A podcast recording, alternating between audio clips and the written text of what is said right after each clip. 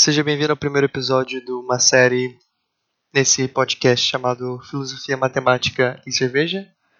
Esse podcast será focado em podcasts curtos sobre ciência, podcasts curtos sobre uh, aventuras com meus amigos e coisas do tipo. Eu tenho outro amigo que tomara que grave comigo. Ele vai gravar mais sobre filosofia, sobre mais as áreas humanas e eu vou gravar mais sobre matemática e ciência. Um pequeno background: meu nome é Miguel, eu curso matemática pura no Canadá, eu moro em New Westminster, é uma cidade perto de Vancouver. Então, se alguém perguntar, eu sempre falo que eu moro em Vancouver. É muito parecido com Osasco e São Paulo, só que com menos identidade que Osasco. E nesse primeiro episódio aqui, eu vou tentar falar sem cortes sobre um livro que eu estou lendo, que se chama Beyond Infinity. É um livro fantástico por, pela Eugenia Chen. Eu não sei se tem a tradução para português. Se tiver, eu vou colocar o link na descrição. E se não tiver, eu vou colocar o link da versão em inglês mesmo. Eu estou lendo ele no meu Kindle agora, então você pode encontrar o livro na Amazon. O objetivo principal da autora nesse livro é definir para os seus leitores o que é o infinito, que é uma ideia muito abstrata na matemática, e sempre que você encontra pela primeira vez cálculos que utilizam do infinito como uma ferramenta, às vezes os alunos eles têm um breakdown que eles não conseguem entender direito o conceito, eles não conseguem interpretar que infinito não é um número, infinito é uma ideia. Então esse livro ele tenta ele tenta quebrar infinito em várias ideias. No começo desse podcast aqui eu mencionei que vai ter várias séries. Eu pretendo fazer algumas boas séries desse livro. O livro não é tão grande, mas as ideias dele são bem discutíveis e é bem legal. O primeiro capítulo, o capítulo introdutório desse livro, ela começa falando sobre o que é infinito. Para, se você perguntar para alguém na rua e perguntar para a pessoa o que é infinito, né? O que será que a pessoa vai responder? E ela dá vários exemplos de. Primeiro, ela começa com crianças, ela começa com. Por exemplo, como criança imagina o infinito. Uh, imaginar uma criança correndo ao redor de um parque e por causa da do pouco conhecimento da criança do mundo, ela pensa que aquele parque não tem fim, ela não consegue imaginar as bordas do parque. Ela consegue imaginar onde ela começa, mas ela não consegue imaginar onde ela vai terminar, se ela continuar explorando e explorando. E ela faz outros vários exemplos. Ela também coloca vários exemplos de fractals, que são figuras que, por mais que você dá um zoom na figura, a figura sempre parece a mesma. E ela procede com uns, umas frases para definir mais ou menos o que é infinito quando você quando você pergunta para um adolescente, quando você pergunta para um adulto e que não tem um, um background de matemática, né? Ela fala várias frases aqui que eu vou traduzir agora. A primeira dessas frases é: Infinito vai para sempre. Infinito é como se fosse essa ideia de nunca parar, né? Tipo assim, se você pergunta para uma criança qual é o número, maior número que ela consegue pensar, e ela fala um bilhão, você pode perguntar para a criança, pergunta assim, mas e um bilhão em um? E isso começa a dar uma introdução para a criança mesmo, de como os números não têm fim né? Então, a primeira frase que ela fala aqui é infinito vai para sempre, vai para sempre. A segunda frase que ela fala aqui é infinito é maior do que qualquer outro número gigantesco. E isso é, ela vai explicar mais no livro, mas é um pouco controverso, porque nessa frase aqui fala que o infinito ele é maior do que o maior número que podemos imaginar. Dá a ideia de que infinito é um número, porém, assim que a gente vai trabalhando aqui uma matemática não tão profunda, não se assuste. Uh, mas assim, trabalhando mesmo na matemática, como a gente cria as regras desse jogo, né? Porque a matemática não é basicamente um jogo em que a gente só tem que seguir as regras e tem muito para se descobrir nessas regras. A terceira frase que ela fala aqui é: infinito é maior do que qualquer coisa que você pode pensar. E quando eu li essa frase, a primeira coisa que eu pensei foi o universo. Né? A gente tem essa ideia de que o universo está se expandindo, então, por mais que o universo seja infinito, onde o universo está se expandindo é infinito. Então, infinito é maior do que qualquer coisa. Aí a gente tira o infinito da matemática e coloca ele numa coisa mais mais ou menos concreta, né? Porque ainda continua meio no abstrato, porque primeiro a gente tem que imaginar coisas grandes e que elas sempre podem ser maiores. Então, e a gente tem que imaginar uma coisa maior do que elas, que seria o infinito, então é um pouco abstrato ainda. A quarta fala que ela fala aqui, já começando um pouco mais de álgebra, é, se você adicionar 1 ao infinito, ele continua sendo infinito. E essa ideia ela coloca, por exemplo, quando a gente está falando, quando a gente acabou de falar da criança, que você pergunta para a criança, fala assim, ah, qual é o maior número que você consegue pensar? E a criança pode falar um bilhão, qualquer outro número assim. E você fala, ah, mas e um bilhão e um? Então, o infinito, por mais que a gente tente ultrapassar ele, a gente ainda está nele. Então, o infinito mais um continua sendo infinito.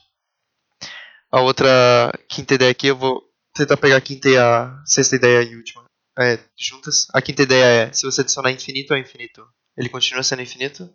E a sexta é, se você multiplicar infinito por infinito, ele continua sendo infinito. Uma, uma ideia que se discute sobre isso é, existem, então existem infinitos maiores do que outros, mas se a gente for falar de tamanho, significa que a gente precisa saber de coisas dentro deles. Então, como essa ideia ainda está meio abstrata, a gente não pode falar sobre isso. Mais um pequeno spoiler. A gente pode falar que existem infinitos maiores do que os outros, mas é uma simples. Uh, sempre decai para uma simples conversa de tipo: um infinito a gente consegue enxergar, mais ou menos, e o outro infinito a gente não consegue nem pensar nele.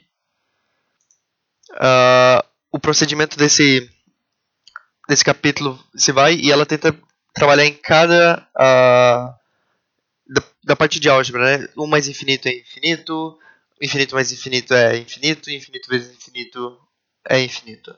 E ela tenta trabalhar tipo assim, bem, se a gente na primeira das falas a gente falou que infinito é maior do que qualquer número que a gente pode pensar. O infinito talvez seja um número, né? Então a gente tenta trabalhar ele com a, as regras do nosso jogo, que a gente chama de matemática. Então a gente põe infinito em teste, nessa um pequeno teste de álgebra. Primeiro a gente fala que infinito mais 1 é igual a infinito. Se você for escrever isso no papel, eu recomendo muito. Uh, tente imaginar infinito como um número.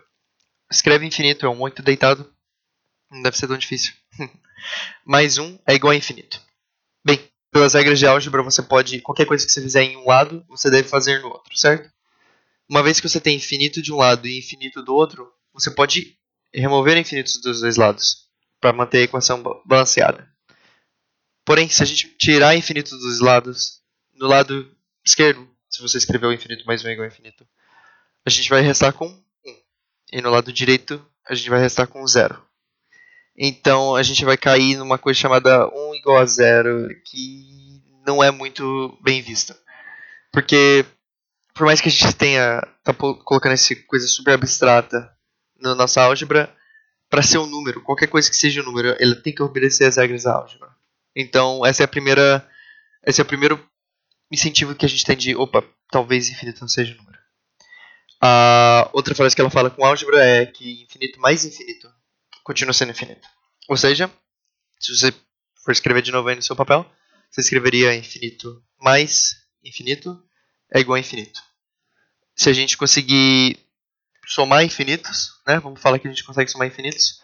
E a gente fala que no lado esquerdo a gente tem dois infinitos, no lado direito a gente tem um infinito.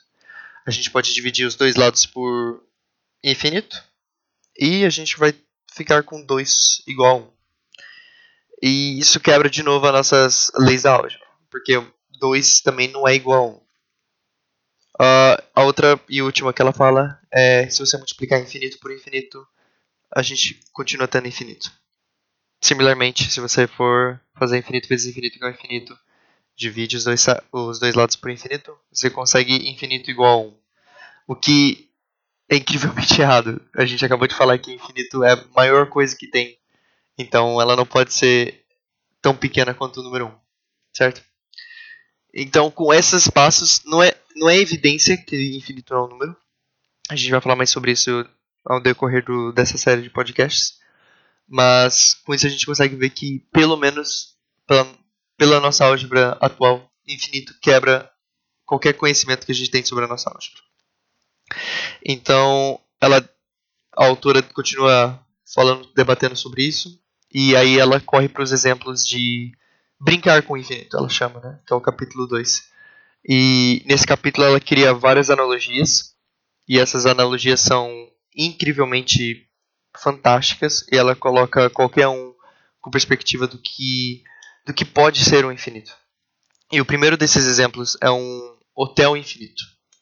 E esse hotel infinito a gente vai citar ele bastante aqui, porque ele dá várias ideias de o que são infinitos contáveis, o que são infinitos incontáveis, se tem infinitos maiores que outros e, e por assim vai.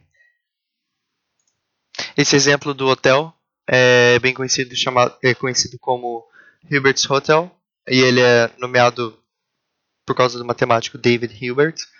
E esse hotel consiste inicialmente de um hotel com um andar somente, mas nesses, mas nesse um andar tem infinitos, infinitos quartos. E cada quarto é enumerado com um número natural. A gente não definiu o que são números ainda, por mais que seja uma coisa bem besta, mas a gente vai definir números, o que são números. Mas por hora vamos tomar o que a gente já sabe. Números naturais são qualquer número que seja positivo, inteiro, e alguns falam que zero não está lá, outros falam que zero está lá, mas vamos falar que o zero não está lá. Então todos os quartos são é, numerados com 1, 2, 3, 4 e assim vai. E vamos falar que todos esses quartos estão ocupados. Então a gente tem um, até por, por hora, a gente tem um hotel com um andar e nesse um andar tem infinitos quartos. O primeiro problema aparece quando um novo, um novo guest aparece e ele quer um quarto para ele. Então a gente para e pensa: Ué, a gente tem esse hotel, cada tem infinitos quartos e cada quarto tem uma pessoa. Instintivamente a gente falaria que a gente pode, poderia falar: Me desculpa, mas estamos cheios e não podemos aceitar mais nenhum convidado aqui. E. E parar por aí, pretty much. O problema é, o que acontece se a gente simplesmente empurrar todo mundo para um quarto pela frente? Ou seja, a pessoa que estava dormindo no quarto 1 vai para o 2, a pessoa que estava dormindo no quarto 2 vai para o 3, a pessoa que vai estar no 3 vai para o 4, e assim em diante. Se a gente fizer isso infinitamente, a gente nunca vai parar. Mas o importante é, o quarto 1 agora, ele está disponível. Então a gente pode colocar esse novo guest no quarto 1. Ou seja, se por mais que a gente tenha infinitos quartos num hotel que tenha somente um andar, a gente sempre pode colocar uma pessoa a mais. Se mais uma pessoa aparecer, a gente só empurra todo mundo de novo. Se outra pessoa aparecer, a gente empurra todo mundo de novo. E vamos supor que apareçam três pessoas. A única coisa que a gente faz é empurra todo mundo três casas para frente. Então, se ele tiver no 1, ele vai para o 4. Se ele tiver para o 2, ele vai para o 5. E assim em diante. Então, sempre que aparecer qualquer número de convidados, a gente sempre consegue estender para sempre acoplar esse novo convidado lá. Mas aí aparece outro cenário, né? Vamos supor que esse nosso hotel agora tem dois andares. Então, tem os dois andares, cada andar está numerado do mesmo jeito, de um até um número muito grande, e temos infinitos quartos lá, todos os andares. E vamos supor que infelizmente, as pessoas do alguém, alguém no, no, segundo andar colocou fogo e eles têm que evacuar o segundo andar. Porém, o primeiro andar vai ficar ileso. Então eles têm que evacuar todos os infinitos desculpa, todos os infinitos hóspedes no segundo andar para o primeiro andar. Você deve estar pensando, bem, é meio irreal, certo? Tipo, a gente tem infinitos quartos, mas eles são o mesmo número. É na verdade, o que a gente pode fazer é uma conta muito simples. Qualquer, a gente pode colocar qualquer convidado, qualquer hóspede no primeiro andar no número ímpar. Vamos supor, o primeiro ele vai ficar no número 1, o segundo ele vai ficar no número 3, o terceiro ele vai ficar no número 5, o quarto vai ficar no número 7, o 5 vai ficar no número 9 e assim por diante. Então, o que a gente está fazendo é multiplicar o número por 2 e tirar 1. 1 vezes 2 é 2, menos 1 é 1. 2 vezes 2 é 4, menos 1 é 3. E assim a gente sempre vai parar no número ímpar. Desse jeito, a gente coloca todos os hóspedes do primeiro andar em um quarto ímpar. Então a gente tem todos os quartos pares reservados para pessoas do segundo andar. Então as pessoas do segundo andar vão para o quarto que é o dobro do número deles. Se a pessoa estava no quarto número 1 um no segundo andar, ela vai para o quarto número 2. Se a pessoa estava no segundo, no segundo quarto, ela vai para o quarto quarto. E assim por diante. Então, o que a gente acabou de provar nesse exemplo é que se a, o mesmo número o mesmo número de números naturais que existem, ou seja, 1, 2, 3, 4 e assim por diante, é a mesma quantidade de números ímpares que existem, que é 1, 3, 5, 7, e a mesma quantidade de números pares que temos lá, que é 2, 4, 6. Ou seja, não, não interessa o quanto que a gente corte o, os números naturais, se a gente segregar, se a gente dividir por 2, a gente sempre vai ter o mesmo número. Então isso implica duas regras aqui que a gente já trabalhou. Infinito mais infinito, ou seja, o primeiro andar mais o segundo andar, é igual a infinito. A gente não precisou de criar nenhum hotel a mais, não precisou criar nenhum quarto a mais. A gente também provou que, mesmo que a gente corte infinito em metade, entre aspas, que é infinito dividido por 2, a gente continua tendo infinito. E mesmo se a gente tivesse, por exemplo, três andares nesse prédio e a gente teria que evacuar o segundo andar e o terceiro andar para o primeiro andar, a gente poderia fazer a mesma coisa, exigiria um pouco mais de álgebra agora, que a gente vai fazer as pessoas no primeiro andar. A gente pode fazer o número delas vezes 3 e tirar 2. As pessoas no segundo andar a gente faz vezes 3 e tira 1. E as pessoas no terceiro andar a gente só multiplica por 3. Assim você consegue acoplar todo mundo em cada quarto. E se você aumentar para 4 andares, vai continuar a mesma coisa. Se você aumentar para 5 andares, vai continuar a mesma coisa. E assim por diante. Então, não interessa o quanto, o quanto você segregue infinito ou o quanto você adicione infinito a infinito. Você sempre tem espaço no infinito para colocar esse número que você tem. E isso já começa a dar uma ideia mais geral do que a gente está fazendo uh, e o que, que a autora vai também trabalhar nesse livro. Esse a gente discutiu aqui quase que três capítulos sobre esse livro. Então eu vou dar um cut por aqui. A gente já está com 17 minutos. Uh, esses episódios vão ser bem curtos. Vão ser bem curtos mesmo. Mas o, a série vai continuar. Pretendo fazer pelo menos duas vezes por, por semana. Depende da minha leitura nesse livro. Eu ainda estou lendo também. Mas uh, tem uma frase muito boa nesse livro que é fantástica. Eu vou pegar o meu aqui para ler essa frase, inclusive. Esse livro começa com um prólogo, como a maioria dos livros, né? E antes do capítulo 1, pra quem não sabe o que é prólogo. E esse livro começa com ela falando que odeia aeroportos. E ela fala que aeroportos são estressantes, eles estão sempre cheios, é sempre muito barulhento, e que tem muitas pessoas, e que as comidas são caras, e que ela está sempre com fome, e ela tem que gastar um dinheiro. E por mais que a viagem seja muito boa, o estar no lugar seja muito bom, o aeroporto faz ela quase desistir de ir para essa viagem. E. Desculpa, bati no microfone. E ela compara isso com a matemática do jeito que ela é ensinada. Muitas pessoas, elas aprendem. A, o único contato que elas têm com matemática na escola, onde elas só têm que se preparar para testes, para exames, onde elas têm que estudar, onde o professor, ele muitas das vezes ele não tem paixão por o que ele está ensinando, infelizmente. E fica nessa correria e as pessoas têm medo da matemática por ser esse algo tão abstrato, tão da onde que isso está vindo e parece que nunca acaba coisas novas por vir e é uma loucura e você não consegue enxergar o que está acontecendo porque os exemplos são muito de matemática aplicada são muito vagos e as pessoas não entendem que a matemática também é uma ciência também tem algo também tem muita coisa para ser descoberta na matemática a matemática não é completa eu recebo essa pergunta bastante quando eu falo que eu estou estudando matemática pura, principalmente que eu estou estudando matemática pura, que a pergunta é sempre assim, mas a matemática já não é completa? Já não sabemos tudo sobre a matemática? E, felizmente, não, não sabemos tudo sobre a matemática, como também não sabemos tudo sobre física, como também não sabemos tudo sobre química, como também, também não sabemos tudo sobre psicologia, sobre história, sobre qualquer área da ciência que derivou da filosofia. Então, tem outra excelente frase nesse livro que é por contraste, né? Para contrastar com esse negócio do aeroporto, essas paradas, que ela fala que ela adora velejar.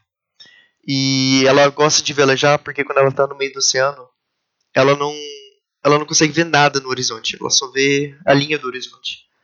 Mas quando ela está velejando, ela não se importa onde ela está indo, ela se importa com a jornada.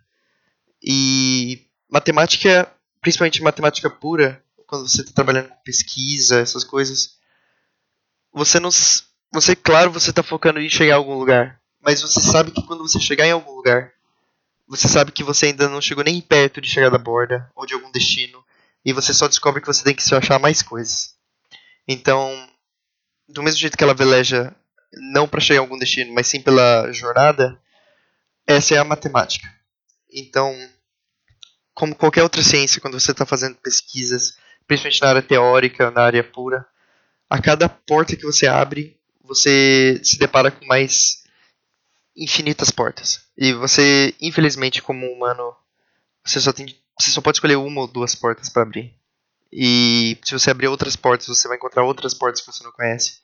E é assim que o conhecimento é estimulado. Então, por mais que matemática pareça esse monstro para muitas pessoas, pra, por causa dos ensinos, por causa do ensino mesmo.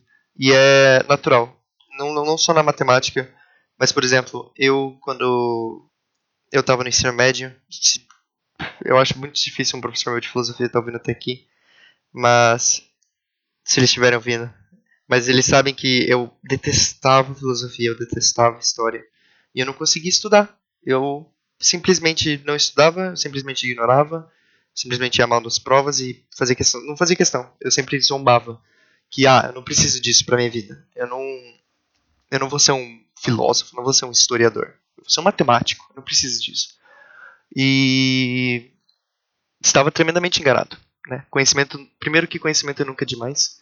E segundo que por mais que eu esteja fazendo matemática, muita filosofia eu tenho que fazer cursos de filosofia, eu tenho que aprender filosofia e muita filosofia aplicada.